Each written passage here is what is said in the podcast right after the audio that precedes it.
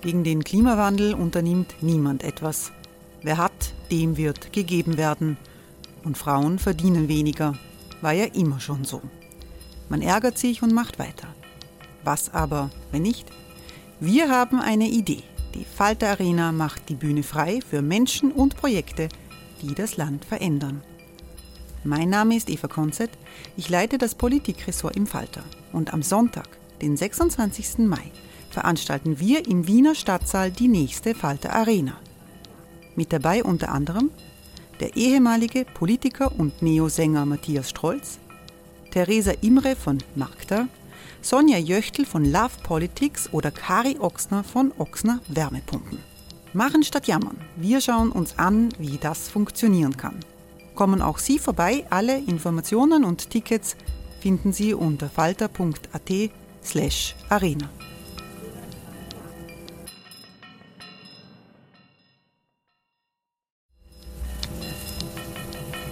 Falter-Podcasts werden durch Werbung unterstützt. Das hilft bei der Finanzierung unseres journalistischen Angebots. Hereinspaziert durch unser Burgtor. Ob Burgherr, Ritterin, Stallbursche oder Gauklerin. Die Burg Liechtenstein in Maria Enzersdorf bei Wien lädt zu Erkundungen ein und weckt bei Groß und Klein die Abenteuerlust. Erbaut im Jahr 1130 ist die Burg bis heute zu 60 Prozent im Originalzustand erhalten. Waffenkammer, Turmzimmer und Ritterstube. Die Stammburg der Fürstenfamilie von und zu Liechtenstein bietet Einblicke in das Leben im Mittelalter. Besuchen Sie uns jetzt in der Erlebniswelt Burg Liechtenstein. Jeden Sonntag mit eigener Kinderführung. www.burglichtenstein.eu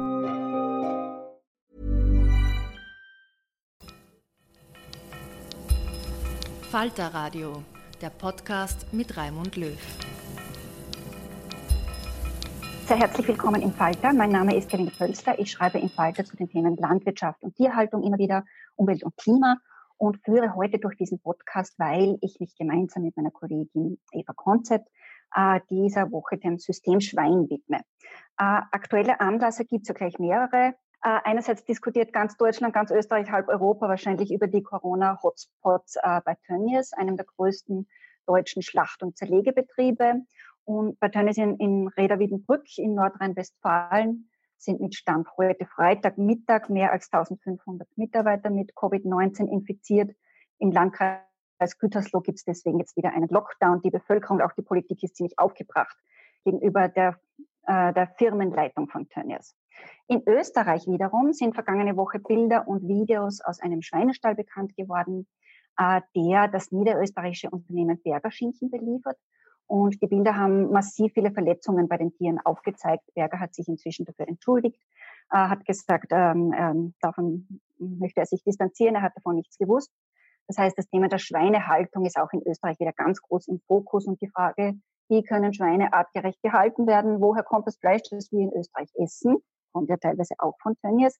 Und was sind die Konsumenten und Konsumentinnen bereit zu zahlen? Ich freue mich heute sehr über die Gäste, die wir heute zu diesem sehr kontroversiellen Thema gewinnen haben können. Äh, es sind zwei Personen, die wohl bekannt sind, all jenen, die sich mit Schweinefleischherstellung beschäftigen und sich für die Haltungsbedingungen der Tiere interessieren. Ich begrüße äh, hier mit Herrn Johann Schlederer. Hallo. Ja, bis Gott. Danke für die Einladung. Äh, der Herr Schlederer ist Geschäftsführer des Verbands landwirtschaftlicher Veredelungsproduzenten in Oberösterreich. Er ist Sprecher der österreichischen Schweinebörse. Er ist in der Landwirtschaftskammer Oberösterreich mit dem Thema Schweine, Schweinehaltung befasst. Er ist im Vorstand des Verbandes österreichischer Schweinebauern und er hat die Marke Gustino Strohschwein aufgebaut, die es schon ziemlich lange gibt wo man quasi schaut, äh, dass die Schweine bessere Bedingungen haben, mehr Platz, Stroh und so weiter. Außerdem begrüße ich Martin Balluch. Hallo. Hallo, grüß Gott. Hallo.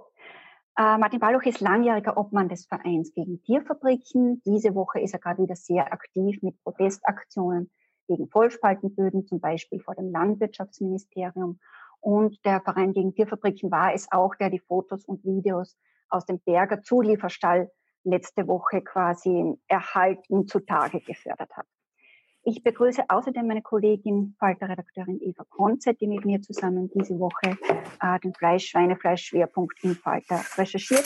Beziehungsweise, wenn dieser Podcast ausgestrahlt wird, dann gibt es den Artikel wahrscheinlich bereits zu lesen.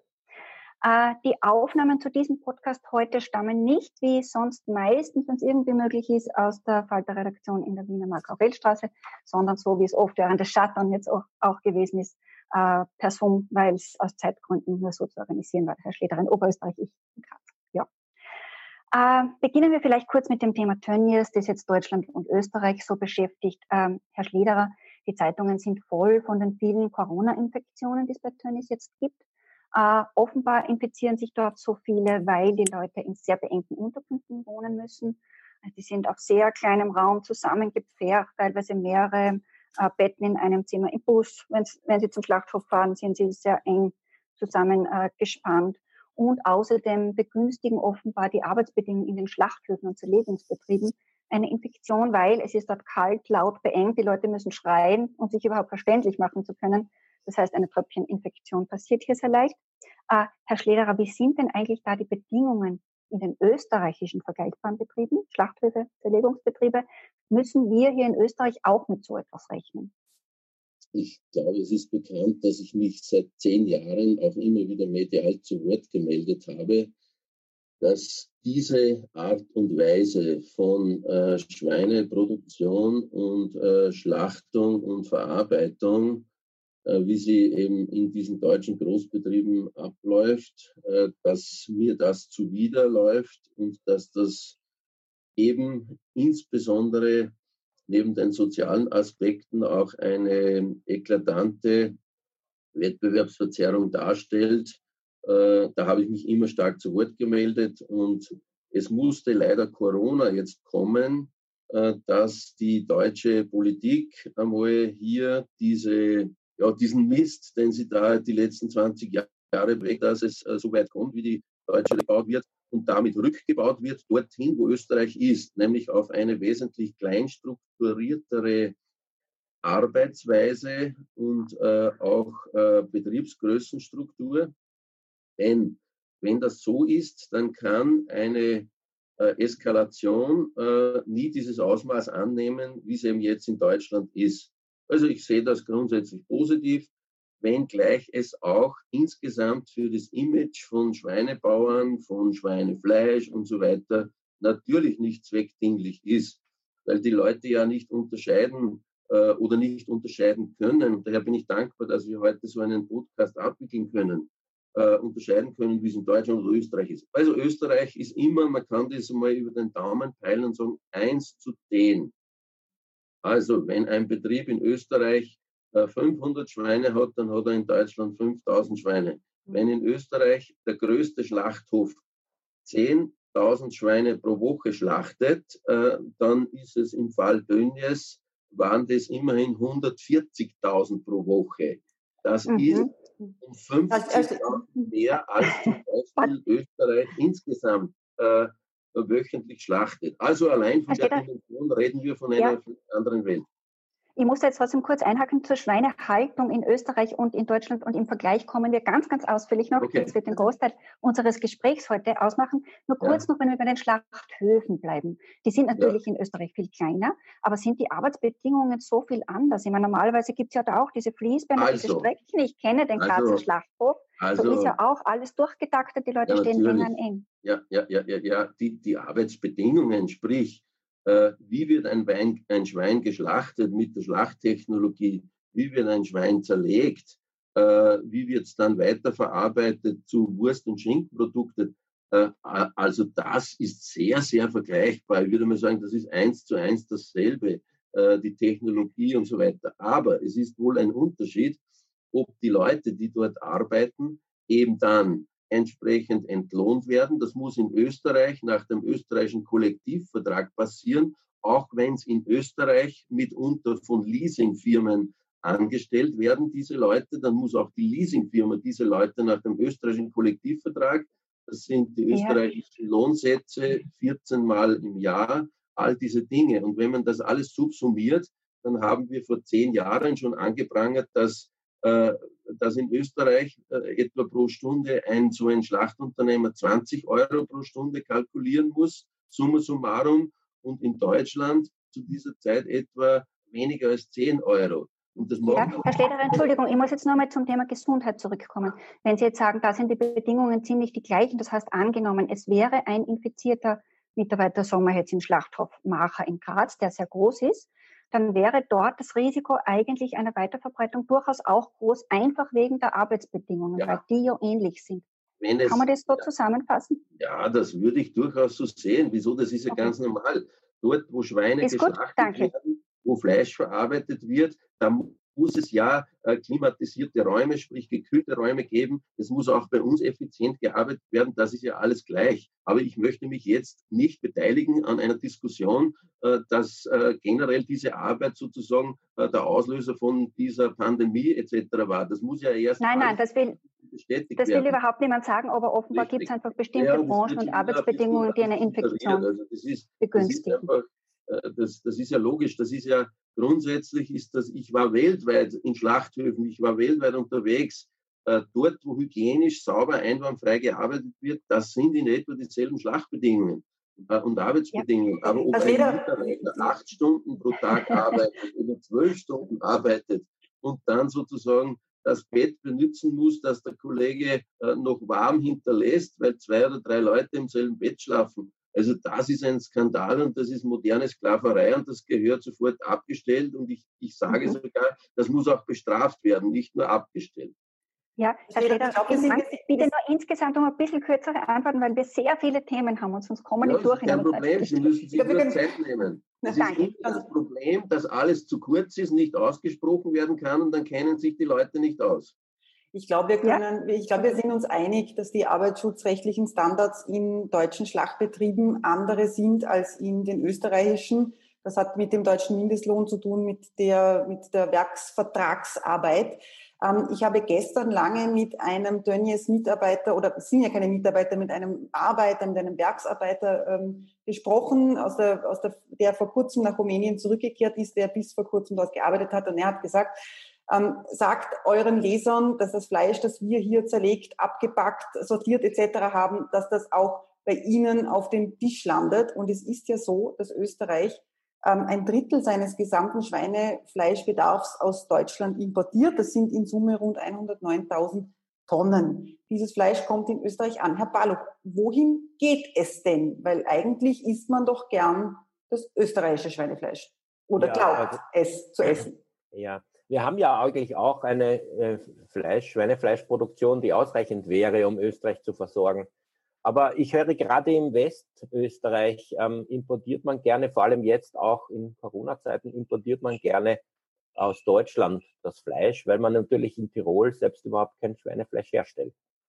Ähm, ja, aber ich muss natürlich sagen, ich glaube nicht, dass die Situation für die Schweine sowohl am Schlachthof als auch in den Schweinefabriken in Österreich irgendwie angenehmer oder besser sind als in Deutschland. Das ist nämlich unser Problem, weil die EU-Mindestrichtlinie vorgibt, wie man in Österreich Schweinefleisch produziert. Wir haben uns bis jetzt noch nicht durchgerungen, in irgendeiner Form über diese Mindestrichtlinie hinauszugehen und bessere Bedingungen für die Schweine zu liefern. Und als Können Sie die ganz kurz skizzieren? Entschuldigung, was heißt EU-Richtlinie, was heißt EU-Mindeststandards? Was heißt das ja, für das es gibt Schwein? seit 2008 eine, eine, eine Richtlinie, wie die Mindeststandards in der EU äh, von der Haltung von Schweinen auszusehen haben.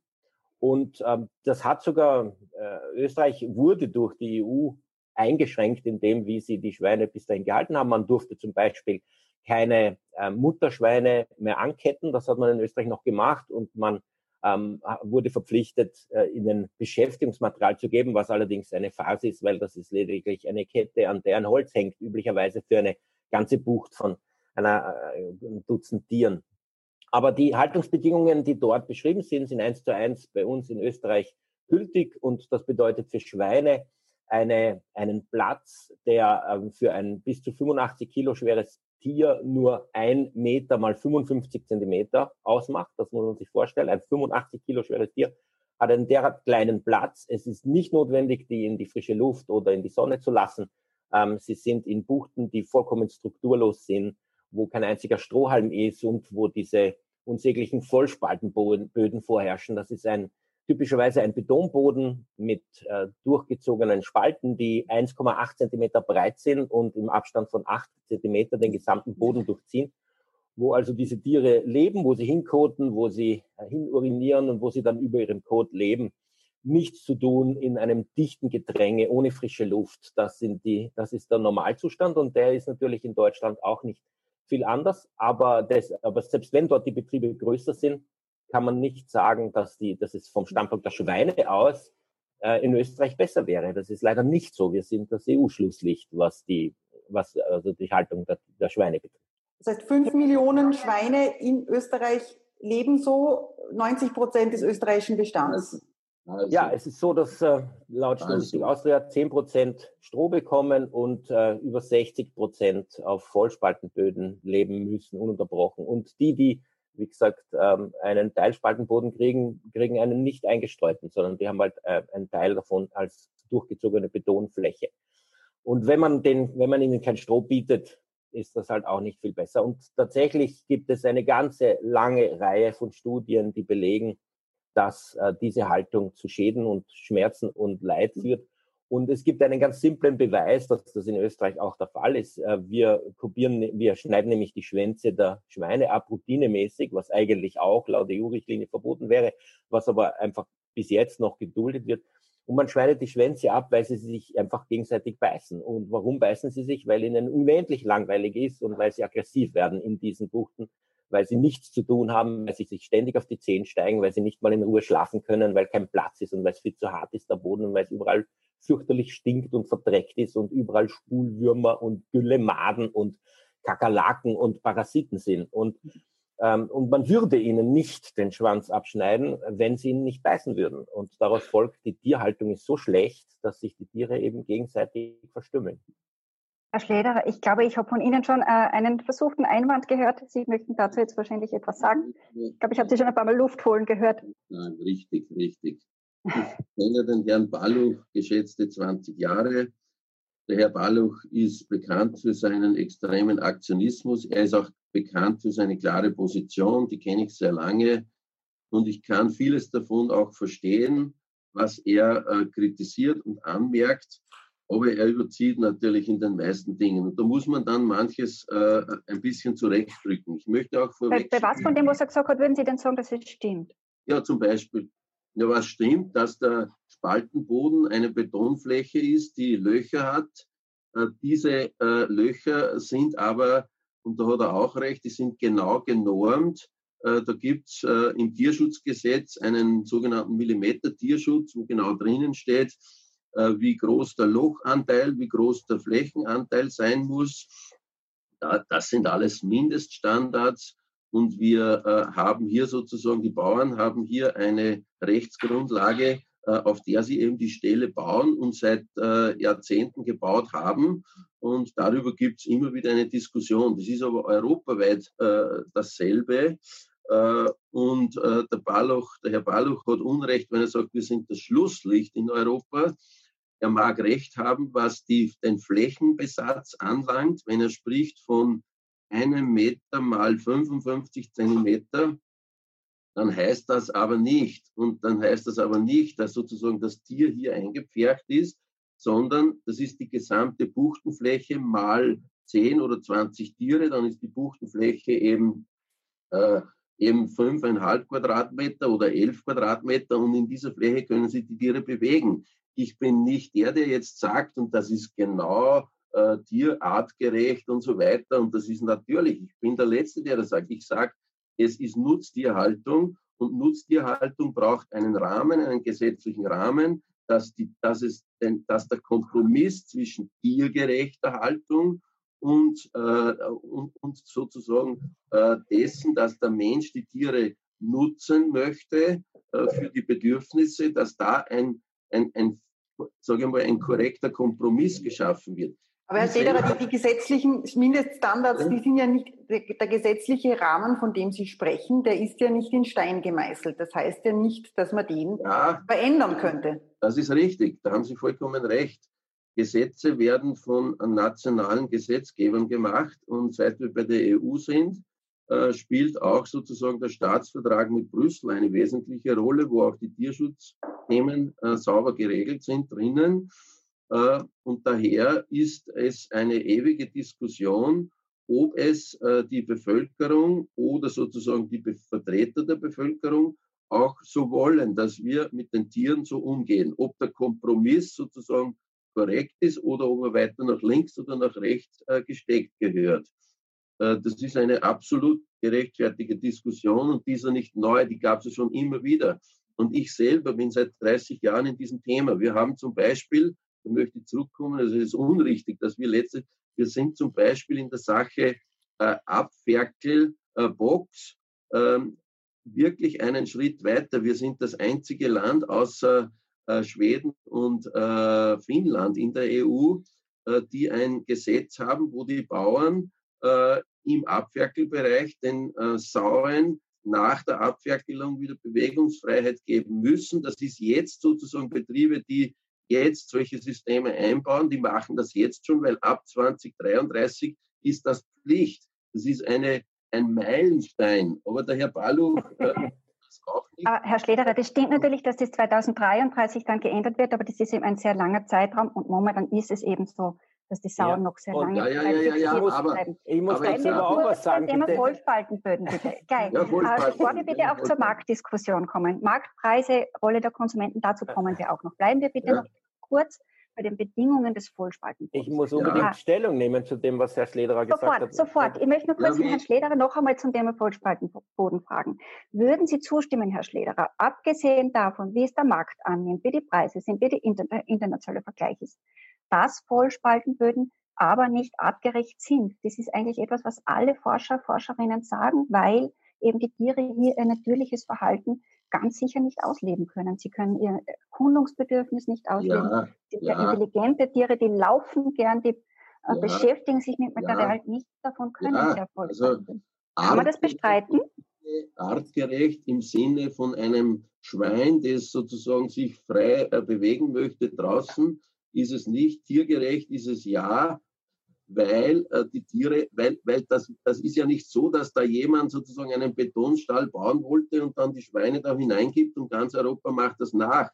Das ist ja nicht richtig, dass es hier nicht auch wissenschaftliche äh, Befunde dafür gibt, dass es tiergerecht ist. Also die Tiere haben Klauen. Nicht so wie der Herr Balluch da einen Mädchen und einen Burschen nackt auf den Betonboden liegen lässt und sagt, uh, da kriege ich Schwellen etc.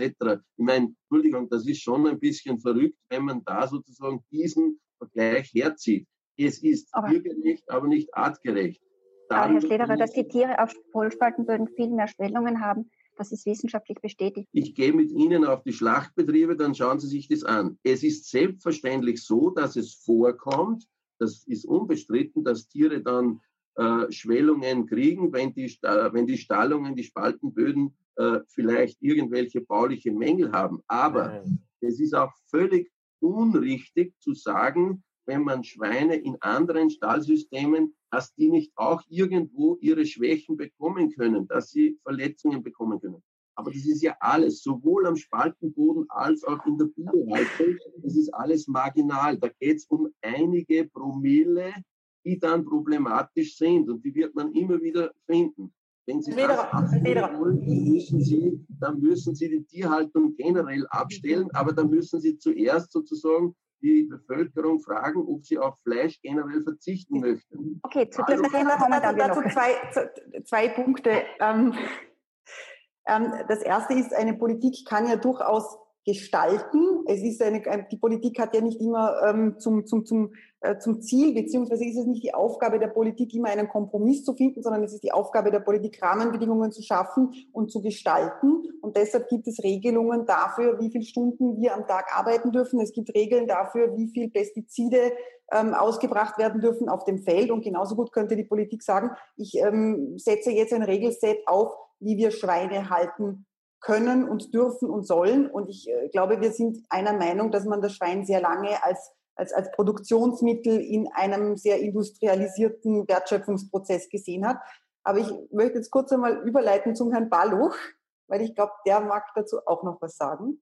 Ja, wenn ich darf. Ähm, es gibt sehr viele Dinge, die der Herr Schleder angesprochen hat. Ich meine, ganz kurz am Anfang, weil es ein bisschen eine Detour ist. Ähm, Sie haben dieses Ab, diese Abferkelbucht und das Abferkelgitter, also diesen Kassenstand erwähnt, dass das ein toller Erfolg ist in Österreich, dass wir ab 2033 das nicht mehr haben. Das ist total gegen Ihren Widerstand zustande gekommen. Wir haben nämlich eine ganz intensive Kampagne gemacht und wir zwei, Herr Schlederer, und ich, wir haben ständig darüber diskutiert und Sie haben dieses, dieses äh, System, das damals war, wunderbar gelobt und für den tollsten Kompromiss gehalten. Ich freue mich, dass Sie jetzt äh, auf unsere Seite gewechselt sind. Ähm, Sie nennen die Schweinehaltung einen Kompromiss. Ich rede natürlich jetzt von der Mastschweinehaltung, wo diese Vollspaltenboden vorherrschend sind. Ähm, nur sehe ich den nicht, jedenfalls nicht zwischen dem äh, Bedürfnis der Tiere und, und Profit, sondern man kann sie eigentlich kaum schlechter halten, ohne dass sie wie die Fliegen sterben und man dann auch weniger Profit machen würde. Ähm, äh, Sie sagen auch, ähm, es gibt äh, niemanden in, in Österreich, also in Europa, der, der also da schlechtere Bedingungen hätte, aber es gibt auch niemanden, der, also es gibt niemanden, der bessere Bedingungen hätte, aber es gibt tatsächlich schon einige Länder, die bessere Bedingungen haben. Sogar der Großschweineproduzent in Dänemark hat das. Ähm, natürlich auch die Schweiz, die in diesen Nutztiersachen äh, immer besser ist als Österreich, leider Gottes. Ähm, Schweden hat äh, bessere Bedingungen, Finnland, Norwegen. Ähm, und da gibt es eine Reihe von Ländern, die den Vollspaltenboden schon abgeschafft haben. Und wir sind da leider hinterher. Und es gibt kein Land in der EU, das die Schweine schlechter hält als wir, weil wir uns eben am EU-Minimum orientieren. Aber wissen Sie, was mein Hauptproblem ist mit dieser ganzen Diskussion? Und das war auch beim Aufdecken vom Bergerschinken unser Hauptanliegen und knapp davor in Lichtenwörth unser Hauptanliegen. Man versucht von der Schweineindustrie-Seite her und von der Fleischindustrie-Seite her ständig ähm, die Sache falsch darzustellen und so zu tun, als wäre gerade in Österreich sowieso alles bestens und die Schweine werden glücklich und man schaut sich diese Webseite an und man sieht Schweine auf Stroh und es steht dort, Tierwohl ist uns wichtig, die ethischen Grundprinzipien. Ähm, in, Im Bauernkistel in Lichtenwörth ist gestanden, das ist ein Laufstall und ähm, die Umgebung ist besonders reizvoll und die Tiere sind alle glücklich. Und ähm, wenn man halt ständig auf diese Weise die Menschen hinters Licht führt, wie soll man dann gleichzeitig ähm, die, die, die Bevölkerung informieren und dazu bringen, dass sie Verantwortung übernehmen und sagen, wir wollen jetzt eine gesetzliche Veränderung. Weil es wird ihnen ständig suggeriert, es ist eh schon gut, es ist nur im Ausland schlecht. Und das ist leider überhaupt nicht wahr. Und deswegen ist es uns so wichtig, solche Stallungen aufzudecken, wo eben auf Webseiten genau für diese Stallungen geworben wird mit Strohbildern. Man muss zur Realität zurückkehren. Und wenn die Realität den Menschen gezeigt wird, dann werden sie finden, dass 96 Prozent der Menschen, und nennen sonst eine Frage, wo so eine große Mehrheit eine Veränderung will, 96 Prozent der Menschen will, dass Schweine wenigstens Stroh haben, wenn sie schon nicht ins Freie kommen, Stroh haben, auf dem sie liegen können. Und ich weiß nicht, wenn 96 Prozent das wollen, dann sollten wir es doch eigentlich machen, weil wir haben doch den Anspruch, eine Demokratie zu sein, die sich nach der Mehrheitsmeinung orientiert. Und Sie brauchen mir nicht erzählen, dass die Leute das nicht zahlen würden, weil wir haben zumindest ein Beispiel, wo genau das passiert ist. Wir haben nämlich die Legebatterien abgeschafft und da haben auch Personen wie Sie ständig gesagt, das ist der Untergang der österreichischen Eierproduktion. Es wird niemand die teureren Bodenhaltungseier kaufen. Ähm, die Landwirtschaftskammern hatten auch sogar den internen Plan, die ganze, das ganze Legebatterieverbot zu kippen, indem sie einfach überhaupt nichts unternehmen, um die, den Einzelhandel und die verschiedenen großen Firmen dazu zu bringen, auf Alternativeier umzustellen. Und zum Glück ist es dennoch gelungen und es ist flächendeckend gelungen und das ist eine Erfolgsstory. Ähm, wir haben heute mehr Legehennen als je zuvor, einen geringeren Import von Käfigeiern als je zuvor und ähm, und den Eiern, also den Hühnern geht's besser, den, die KonsumentInnen haben ein besseres Produkt, den Betrieben geht's besser. Warum sollten wir das nicht auch bei den Schweinen schaffen, dass wir da einen verbesserten Standard haben, der wirklich deutlich über dem EU-Minimum ist und alle ziehen mit. Ist gut, da möchte ich jetzt einhaken. Äh, ich glaube, man muss äh, Korrektheit halber dazu sagen zum Bergerschinken, dass der Herr Berger sagt, er habe das nicht gewusst. Er möchte in Zukunft engermaschige Kontrollen machen. Er hat sich dafür entschuldigt, davon distanziert. Bitte, möchten Sie, Herr Ball? Ja, aber er hat auch gesagt, äh, es stimmt, die Werbung, die wir auf der Webseite gemacht haben, war irreführend und er hat sie bereits heruntergenommen. Er sagt also in Zukunft nicht mehr, wir haben Strohschweine, sondern er sagt, wir sind nur 10 Prozent Strohschweine, weil de facto sind 90 Prozent ja. weiterhin Vollspalten und dort schaut es genauso aus wie in dem Betrieb. Herr Balluch, können Sie mhm. uns vielleicht in drei Stichworten nur sagen, was denn auf diesen Filmaufnahmen zu sehen ist? Ganz, ganz kurz, nur dass es Leute, die es noch nicht gesehen ja, haben. Auf den Filmaufnahmen wissen, sind, zu sehen, sind zu sehen Schweine, die in ihrem in dichtestem Gedränge auf einem Vollspaltenboden in ihrem Dreck liegen, dass sie angebissen sind, wahnsinnig viele Tiere angebissen, dass sie geschwollene Beine haben, geschwollene Gelenke, humpeln und auch, das ist sozusagen das, was über den gesetzlichen Mindeststatus hinausgeht und schlechter ist. Ähm, es gab tote Tiere, auch angekiefelte äh, Totenköpfe von Schweinen, wo offenbar jemand dort nicht hingegangen ist, um, um äh, danach in Rechten zu schauen und die toten Tiere zu entfernen. Und es wurde nicht ähm, wurden die verletzten Tiere nicht separiert. Aber ansonsten ist der Zustand dort im Wesentlichen, wie es halt in Vollspaltenbetrieben ist. Und das ist eben unsere Kritik. Das ist der Normalfall. Das ist nicht das schwarze Schaf, das man einfach besser kontrollieren hätte müssen, sondern das ist der Normalfall. Und wenn wir den nicht mehr wollen, müssen wir das Gesetz. Ryan Reynolds here from Mint Mobile. With the price of just about everything going up during inflation, we thought we'd bring our prices down. So to help us, we brought in a reverse auctioneer, which is apparently a thing. Mint Mobile unlimited premium wireless. Ready to get 30, 30, bit to get 30, bit to get 20, 20, 20, bit to get 20, 20, bit to get 15, 15, 15, 15 just 15 bucks a month. So, Give it a try at mintmobile.com/switch. slash $45 up front for 3 months plus taxes and fees. Promo for new customers for limited time. Unlimited more than 40 gigabytes per month slows. Full terms at mintmobile.com. Ändern. Herr Schlederer, was haben Sie sich denn gedacht, wie Sie diese Bilder und Videos gesehen haben? Ich, ich, kenne ja die Bilder von VGD und diese Bilder, die sind abscheulich und äh, da gebe ich das nicht, so darf das nicht sein. Und wenn er von Tierquälerei spricht, dann hat er sogar recht, weil diese Bilder, diese einzelnen betroffenen Tiere, das ist Tierquälerei, da hat er wirklich recht. Aber wo er nicht recht hat, ist zu sagen, zu generalisieren, zu sagen, das ist Standard, das ist überall so. Also es ist ja Stil von VGD, aber gut, das akzeptiere ich, dass man sozusagen das Allerschlimmste, was man irgendwo findet, wenn man nachts einbricht in einem Stall, dass man diese Fotos dann verbreitet und so weiter. Das ist okay. Es ist Tierquälerei, da sind wir uns einig. Jede das Woche neu. Herr Schlederer, darf, Bilder. darf ich nur ganz einhaken, Herr Schlederer? Herr Schlederer, wenn Sie jetzt sagen, quasi, das ist ein, äh, äh eine der schiersten Bilder, die man halt gefunden hat, Richtig. man muss schon sagen, dass im Laufe der Jahre der VGD sehr, in sehr großer Häufigkeit sehr viele solche Bilder aus verschiedensten Stellen, Schlachthöfen vorlegen hat. Ja. Das heißt, vom Einzelfall ja, aber das heißt, doch das, entfernt. Sie, Sie müssen, äh, es gibt in Österreich ungefähr zweieinhalb Millionen Schweine, die heute hier leben oder zwischen 2,8 Millionen. 3, äh, 5 Millionen Schlachtschweine werden produziert, aber es leben hier ungefähr 2,8 Millionen Schweine.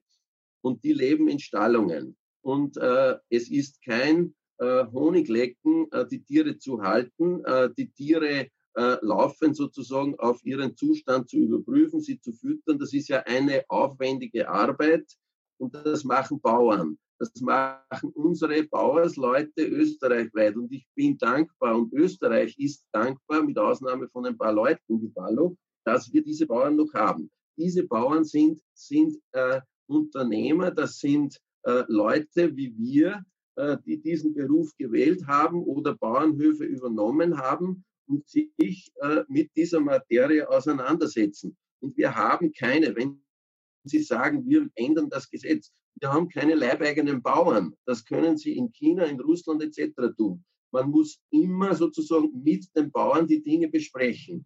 Was muss geschehen, damit sich eine Entwicklung ergibt? Herr Baluch hat nicht. Wobei es bei der Käfigeier-Umstellung ja auch eine Gesetzesänderung ja, Moment, Moment. Hat. Käfigeier, da müssen Sie einmal einen Schweinestall bauen und einen Hühnerstall bauen. Dann wissen Sie, äh, wie viel Nutzungsdauer diese Gebäude und andere haben. Das sind äh, sehr massive Bauten und so ein äh, Schweinestall ist normalerweise für 25 und 30 Jahre sozusagen gebaut. Das kann man nicht von heute auf morgen. Ich kann ein Wohnzimmer, da kann ich den Kasten und das Fauteuil umschieben. Im Schweinestall geht das nicht. Daher braucht es einmal die Zusicherung, wenn wir mit diesen Bauern sprechen, wenn du einen Stall neu baust oder umbaust, dann mach das bitte so. Und genauso ist es bei der bei der Bewegungsbucht, Abferkelbucht geschehen. Der Herr Barloch hat nicht recht, dass mich ich dagegen verwehrt habe. Ich habe den Kopf dafür hingehalten, da können Sie den Minister äh, äh, wird der Berlakovic geheißen, damals noch fragen, weil der hat sich dann auch von mir die Bestätigung geholt, diese Form mit dieser Übergangszeit, diesen Schritt können wir setzen. Also das hat ja alles eine Hintergrundgeschichte, das ist ein massiver Erfolg und da gäbe es einige. Wie gesagt, ich bin 30 Jahre in dem Geschäft. Ich habe weiters. Der Herr Baluch hat auch nicht recht, wenn er sagt, 98 Prozent der Leute wollen da gerne mehr zahlen. Ich, hab, ich prüfe das seit 25 Jahren. Wir haben das Programm Gustino Stroh. Wir haben das versucht und wir haben heute ungefähr 50 Bauern, die in Oberösterreich mit dieser Form der Strohhaltung arbeiten. Wissen Sie, wie, wie mühsam das ist, dass man hier Vertreiber findet? Die Handelsketten, die behaupten, wenn sie das in, den, in das Regal legen, dann kaufen das die Leute nicht. Da steht oben äh, Tierwohl geprüft, armer Tierwohl und das ist alles überwacht. So, äh, ich muss, ich das ist alles überschaubar, meinen Sie, oder? Bitte?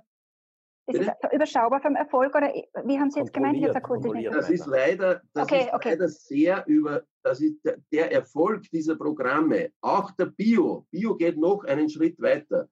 Das ist mehr als überschaubar. Das ist eben, wenn, wenn, wenn Baluch äh, das behauptet, dann hat er leider nicht recht. Mir wäre es recht. Ich kann Ihnen das wirklich sagen. Hätte, hätte das gestimmt, was Baluch sagt, dann wäre ich heute mit einem Gustino Stroh-Programm dann wäre Bio wesentlich nicht. weiter. Überhaupt nicht. 20 Prozent dieser Programme. Wir liegen insgesamt bei nein, nein. mal 5 Prozent Bio-Schweine und, und, und Bioschweine zusammen. Es ist leider so. Herr Steder, können Sie das vielleicht für die, für die Hörer und Hörerinnen ein bisschen erklären? Um wie viel teurer ist denn das Strohschwein jetzt, sagen wir, im Kilopreis und wie sind die äh, Bedingungen unterschiedlich? Was macht das für mich als Konsumentin aus? Das ist ja, ähm, das ist ja eigentlich unfassbar, dass bei einer Preiserhöhung, die vielleicht bei, äh, sagen wir mal, Moment, nicht einmal 10 Prozent, zwischen 10 und 20 Prozent etwa für den Endverbraucher. Diese Tierwohlebene, wo es um Stroh geht, mehr Platz geht, äh, und, und, und so weiter, ein paar so Bedingungen. Also definitiv ein anderer Status. Das kostet für den Endverbraucher 10 oder 20 äh, Prozent mehr. Also da würde dann das Schnitzel nicht äh, 6,50, sondern vielleicht 7 Euro kosten pro Kilogramm. Die Handelsketten, äh, die offerieren das. Es wird leider nicht gekauft. Warum wird es nicht gekauft? Weil es den Verbrauchern offensichtlich relativ egal ist. Die sagen, die Verbraucher, es gibt einen Gesetzgeber, das ist amtlich kontrolliert äh, und man kann es dann, das ist unser Problem, würde man am Fleisch selber geschmacklich etwas verspüren, optisch, geschmacklich irgendwas, es ist alles, es ist alles gleich. Es schmeckt gleich, ob das Bio ist, ob das Tierwohl ist, ob das konventionell ist, ob das Importfleisch aus Polen ist. Es schmeckt im Wesentlichen alles gleich. Ich habe das mehrfach bei Blindverkostungen gecheckt. Und dann ist der Verbraucher eben äh, irgendwo so clever, dass er sagt, ja Moment, wieso soll ich dann mehr bezahlen? Das ist unser Problem. Wir werden die Frage, ob das clever ist. Das wäre, aber müsste man, müsste ja, man dann nicht... Es ist Realität. Es ist Realität. Ob es clever ist, das ist, das ist eine andere Geschichte. Aber müsste man dann nicht, gerade aufgrund all dessen, was Sie gesagt haben, weil der Verbraucher sich nicht bewegt, müsste man dann nicht umso mehr auf die politische äh, Ebene appellieren. Und jetzt in Deutschland ist die Diskussion ja insofern schon weiter, dass die, die, die Bundesagrarministerin Julia Klöckner von der CDU mittlerweile eine Tierwohlabgabe von 40 Cent pro Kilo fordert, weil sie sagt, das Fleisch ist zu billig, wir können mit den Tieren nicht weiter so umgehen. Also Moment mal, das ist ja immer schwierig, wenn man sagt, Deutschland ist weiter das gesprochene Wort. Der, der, Diskurs, der Diskurs ist ein anderer. Ja, ja, ja, okay. Mhm. Der Diskurs. Mhm. Man beschäftigt sich, man hat das Problem, man möchte das, äh, äh, das Problem politisch in den Griff kriegen. Auch in Deutschland gibt es freie Unternehmer, das sind Bauern und Bäuerinnen, äh, und die wollen sozusagen auch überleben. Und da gibt es viele, die, aber ist wurscht, die brauchen nicht über Deutschland sprechen. Aber mich interessiert, was, was, was Sie davon halten, dass die Politik sagt, ähm, wir auf freiwilliger ja, Basis schaffen wir es nicht. Wir sagen wie, jetzt wie, 40 das Cent pro ja Kilo. Politiker, Politiker haben schnell, haben einen Schnellschuss, sagen, das muss teurer werden. Ja, super, da hat jemand gesagt, muss teurer werden und alles ist, ist gelöst. Dann, dann ist wieder drei Monate Ruhe. Das muss man ja zu, zu Ende denken. Wie stellt man sich das vor? Die Frau Glöckner, ich kenne sie, sie soll mir persönlich sagen, wie eine Abgabe, äh, wie Tierwohl- oder Tierschutzabgabe, wie geht das? Wie verändert das sozusagen die bäuerlichen Betriebe? Das muss mir jemand erklären. Aber Herr Schleder, also, Sie, aber, keinen, Genau, aber die Frau Klöckner, die Frau Klöckner, die fordert ja nicht nur eine 40 Cent Abgabe ähm, pro Kilogramm Fleisch, sondern es gibt ein ja. Strategiepapier, in, äh, das vom deutschen Agrarministerium veröffentlicht worden ist, das einen ganz klaren Ausstieg jetzt in der Schweinehaltung aus dem Vollkastenbodenstall skizziert, und zwar bis 2040 mit Förderungen und mit ähm, Finanzierungsmöglichkeiten, also Pläne, gäbe es schon. Ja, ich kenne, wie gesagt, äh, ich kenne seit Jahrzehnten Pläne und äh, ich kenne diese jahrzehntelange Ankündigungspolitik, äh, wo man sich immer sozusagen zeitliche Luft verschafft und die heiße Kartoffel, die wird immer im Kreis herumgegeben. In Deutschland hat sich nichts geändert. In Deutschland ist die Gigantomanie auf den landwirtschaftlichen und fleischwirtschaftlichen Betrieben nicht weniger, sondern mehr geworden. Während der Zeit, wo diese äh, politischen Aussagen auch immer gemacht wurden. Das sind Lippenbekenntnisse ähm, und, und, und mehr ist das nicht. Also ich bin froh, dass wir in Österreich äh, noch weitaus weit nicht so weit sind, wie es in Deutschland jetzt Probleme gibt. Ähm, aber, aber wie gesagt, ich bin der Letzte, der in Österreich äh, behauptet, es ist alles eitel Wonne und wir haben nichts zu tun. Aber Fakt ist auch, dass ein Rezept zu sagen, Fleisch muss teurer werden, alleine, das ist nicht fertig gedacht. Denn wer sagt, wir sind nicht im Kommunismus? Wo wird es teurer? Wenn Fleisch teurer wird, gibt es genug, die dann das sehen, uh, schön, Fleisch ist teurer, da kann ich mehr verdienen. Da gibt es immer wieder dann Unternehmer, die das irgendwie ausnützen. Wie soll denn das gehen? Das Einzige, was hilft, bitte. Das, äh, Wäre nicht doch jetzt inzwischen die Zeit gekommen? Es kommt ja immer gern das Argument von den Bauern, berechtigterweise, wir hier in unserem Land können nichts ändern, weil dann kommt das billige Importfleisch rein. Ist natürlich ein wichtiges Argument. Aber jetzt verkaufen inzwischen wirklich viele der größten Supermarktketten in Österreich nur noch österreichisches Frischfleisch, jedenfalls beim Schweinen. Ein Spar, Biller, Hofer haben beim Frischfleisch ausschließlich österreichisches. Ich weiß, nicht beim Verarbeiteten, das ist wieder was anderes, die Gastronomie ist wieder was anderes, aber in den Supermärkten ist es doch umgesetzt, was man sich gewünscht hat. Wäre das dann nicht das im Zusammenspiel mit einer allgemeinen gesetzlichen Regelung die Chance, dass man sagt, und jetzt trauen wir uns drüber und werden Vorreiter, so wie damals bei den Käfigeiern. Wenn die Bedingungen für alle in Österreich gleich gelten und die Supermärkte kaufen es eh noch aus Österreich, dann müsste es doch gehen. Österreichisches Frischfleisch im Supermarkt, das ist ungefähr ein Viertel des Schweinemarktes, nicht mehr. So, das nächste Viertel spielt sich im Großhandel, Gastronomie, Außerhausverzehr ab. Dort ist schon in etwa, ich würde mal behaupten, die Hälfte ausländisches Fleisch im Verkehr und noch mehr ausländisches Fleisch, das hauptsächlich aus Deutschland und vieles davon von Tönnies kommt, ist bei der Wurst-Schinken-Industrie im Verkehr. Und dieses Fleisch, das zu uns reinkommt, das importiert gleichzeitig das Preisniveau. Weil dort, wo die größten Marktanteile sind, dort ist auch die größte Marktmacht und die Preismacht. Ich merke das. Ich habe jede Woche das Vergnügen, die Schweinepreise in Österreich zu verhandeln.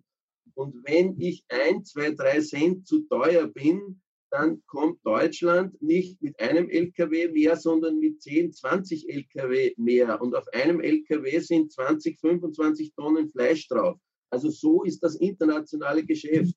Und die Wurst-Schinken-Industrie, ganz wurscht, muss ich in dem Fall sagen, wie die alle heißen, die haben alle mehr oder weniger diesen deutschen, europäischen Rohstoff drinnen.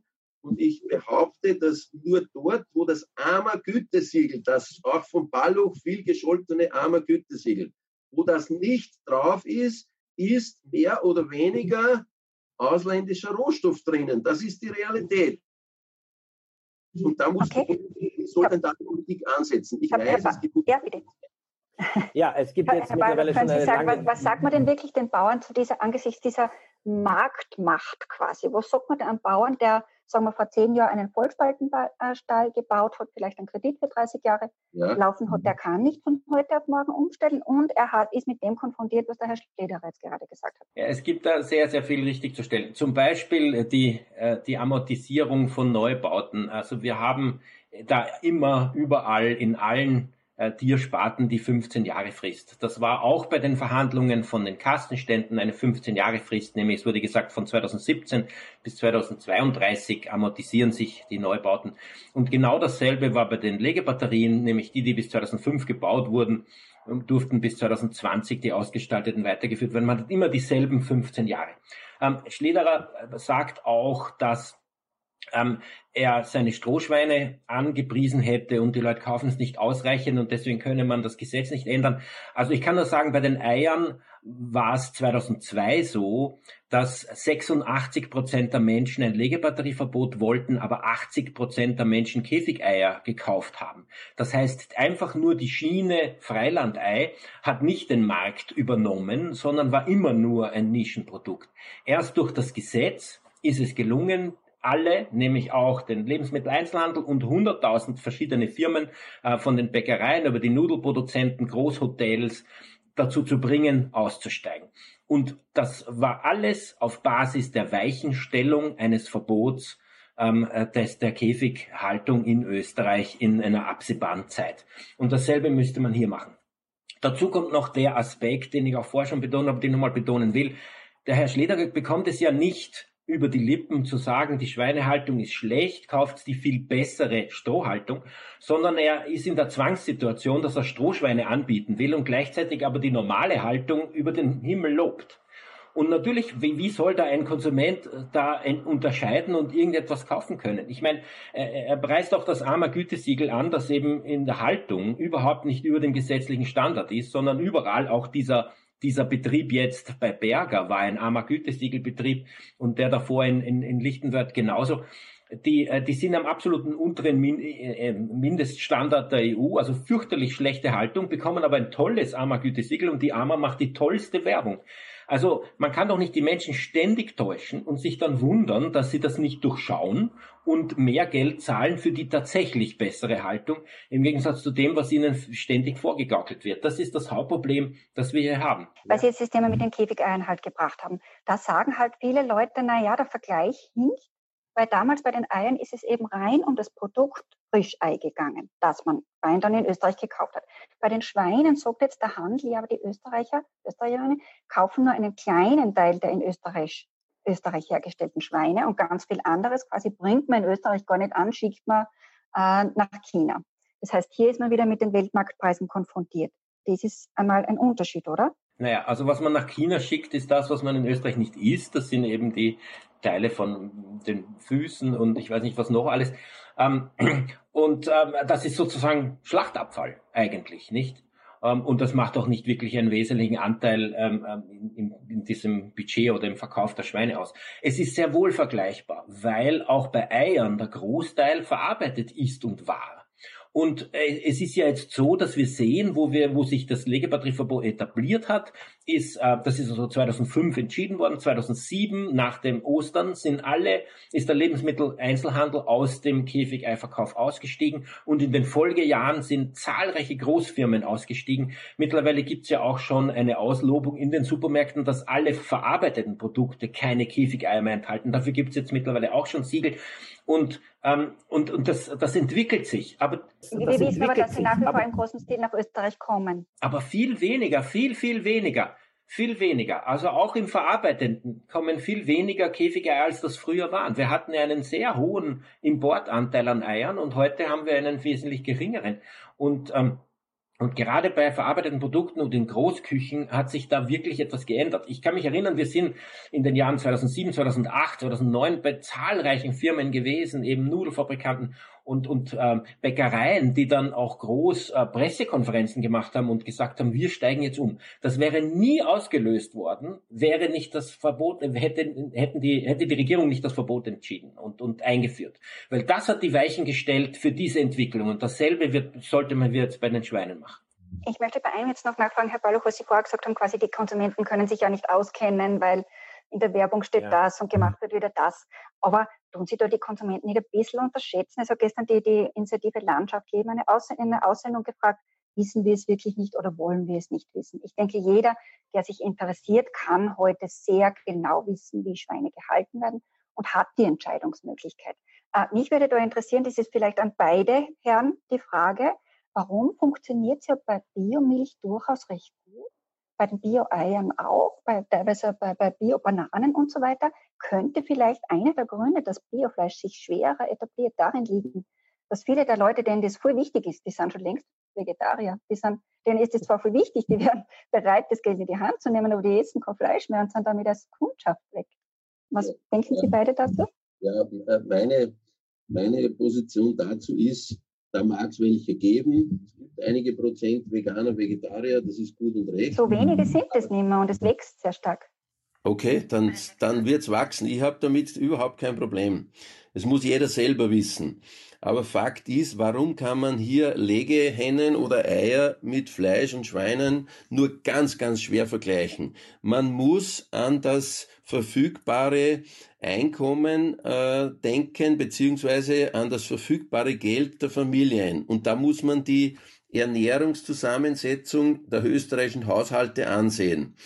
Da ist beispielsweise das Ei eine marginale Größe und es fällt dem Verbraucher sehr leicht, das Ei, das im Prinzip ganz wenig vom Monatseinkommen wegnimmt, hier sozusagen äh, besser zu bezahlen und so weiter. Das ist eine relativ einfache Sache. Warum Bio äh, nicht geht bei Schweinefleisch, ist eine reine Preisfrage. Bio-Schweinefleisch kostet 100% bis 200% mehr und das wollen sich und die meisten können sich's. Eine Mischung zwischen wollen und können sich's nicht leisten. Daher ist das 20 Jahre nicht hochgekommen. Wenn das so sozusagen gekauft würde und äh, insofern nimmt auch Fleisch einen erheblichen Anteil an den verfügbaren äh, Mitteln für Ernährung äh, weg und wenn dieses Fleisch dann eben äh, noch teurer wird, äh, aber geschmacklich nach dem Motto gut und günstig bleibt gleich, sich nicht ändert, dann äh, kommen wir nicht voran. Und das ist eben die Realität. Wünsche gibt's viele und ich verstehe die auch vom, vom Herrn Ballu. Herr Schlederer, Herr Schlederer, Sie werden, wenn ich Ihnen drei Eier gebe und Sie schauen nicht die Nummer auf der Schale an, werden Sie auch nicht wissen, welches davon ist ein Freilandei und welches nicht. Ähm, das, die geschmacklichen Änderungen sind gar nicht anders. Und Sie haben, Sie haben gesprochen vom Preis. Bei den Eiern hat sich der Preis verdoppelt und noch etwas mehr. Sie sagen, bei den Schweinen von Ihren Strohschweinen ist der Preis 10, 20 Prozent mehr. Das ist statt 6,40 oder was haben Sie gesagt, 6,80. Also ich kann mir nicht vorstellen, dass es darum geht, dass diese 40 Cent ähm, pro Kilo, dass das der Unterschied sein soll, dass sich die Leute nicht leisten können. Das könnten sie sich sehr wohl. Das Problem ist wirklich, dass sie durch die Bank falsch informiert werden und ständig getrommelt wird auf allen Ebenen, dass die in Österreich eh alles in Ordnung wäre mit der Haltung. Und es mag schon sein, dass die Menschen diese Botschaft gerne hören wollen, ja, und es daher leichter fällt, sie reinzulegen weil sie da jetzt keinen so Anlass haben, besonders kritisch zu sein. Aber Sie haben äh, unsere Aktion erwähnt. Gestern sind ja zwei unserer AktivistInnen 24 Stunden auf einem Vollspaltenboden gelegen am äh, Stephansplatz in Wien. Und ich bin dort auch dabei gesessen und es sind sehr häufig Menschen vorbeigekommen, die sich das angeschaut und gesagt, so leben die Schweine, das kann doch nicht sein. Ich meine, wir, wir tun seit, weiß nicht, 28 Jahren, glaube ich, ähm, äh, thematisieren wir den Vollspaltenboden und zeigen das aber wir kommen halt nicht an gegen die Großbudgets von, von Arma und Co. Die zahlen 30, ähm, äh, äh, was weiß ich, Werbeeinschaltungsdoppelseiten in auflagenstarken Boulevardzeitungen pro Jahr und da kommen wir nicht mit. Wir stehen da hilflos auf der Straße und verteilen unsere Flugblätter. Es ist sehr, sehr schwer, die Wahrheit an die Öffentlichkeit zu bekommen, wenn man gegen so Großindustrien mit irrsinnig großen Budgetmitteln steht. Nur zwei Zahlen kurz einwerfen noch. Ähm, also der Österreicher isst 37 Kilogramm Schweinefleisch im Jahr. Das ist deutlich mehr, als jeder Mediziner es ihm raten würde. Und der österreichische Haushalt gibt durchschnittlich weniger als 12 Prozent seines Haushaltseinkommens für Lebensmittel aus. Das ist weniger als für Freizeitaktivitäten. Also man kann jetzt darüber streiten, ob Geld für mehr Fleisch nicht da wäre, wenn der Konsument äh, bereit wäre, es zu bezahlen. Vielleicht noch eine letzte Frage an Sie beide. Ähm, was halten Sie denn davon, dass es jetzt ja eine Herkunftsbezeichnung geben soll, ähm, zumindest in, ähm, in den öffentlichen Kantinen, in den Krankenhäusern, in den Kindergärten. Wir wissen oder wir haben gehört aus den Regierungsverhandlungen, dass es Pläne gegeben hätte, das auch auf die Gastro ähm, auszuweiten und ähm, für, die, für, die, ähm, äh, für die Fertigprodukte. Da, genau, verarbeitete Produkte, da hat sich die ÖVP ähm, dagegen geweigert. Jetzt kommt es zumindest in, der, in, der, in, der, in den öffentlichen Küchen. Ist das ein richtiger Schritt, ähm, Herr Schlederer, Herr Balluch?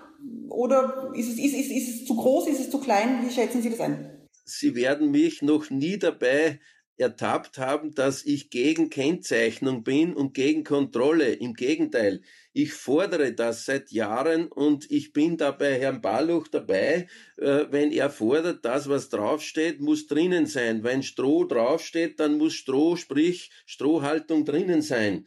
Also ich befürworte das. Ich freue mich drauf, dass diese Primärzutatenverordnung jetzt mit April in Kraft gesetzt wurde.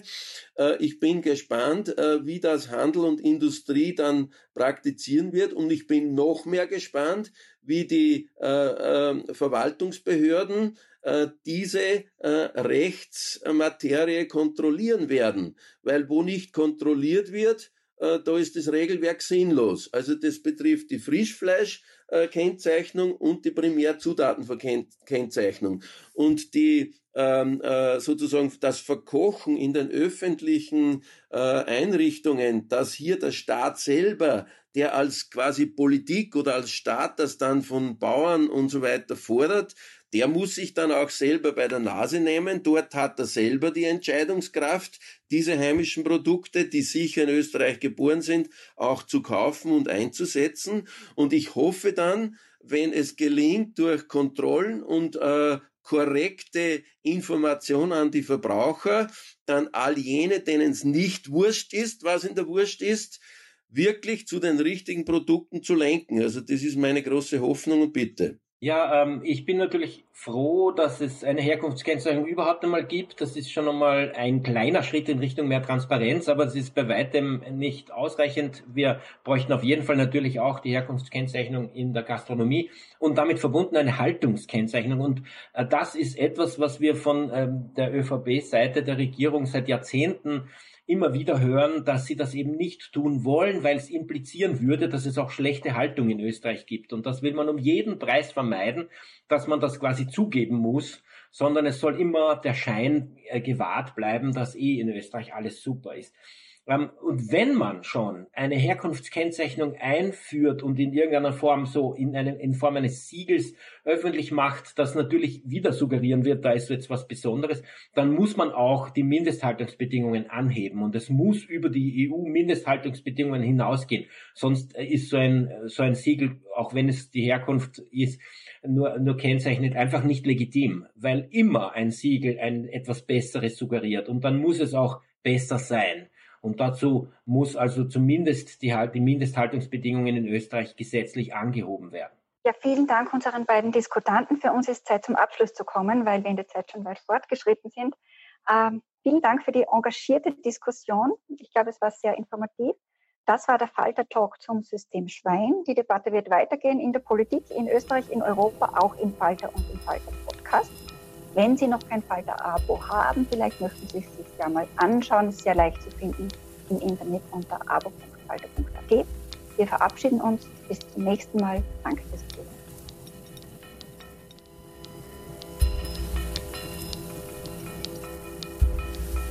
Sie hörten das Falterradio, den Podcast mit Raimund Löw.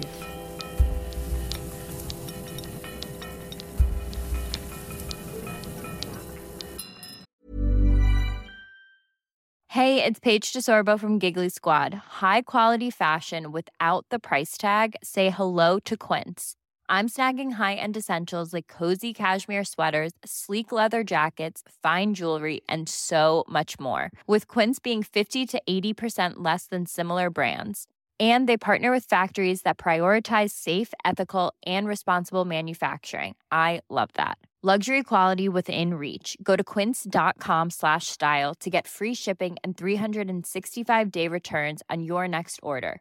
Quince.com slash style.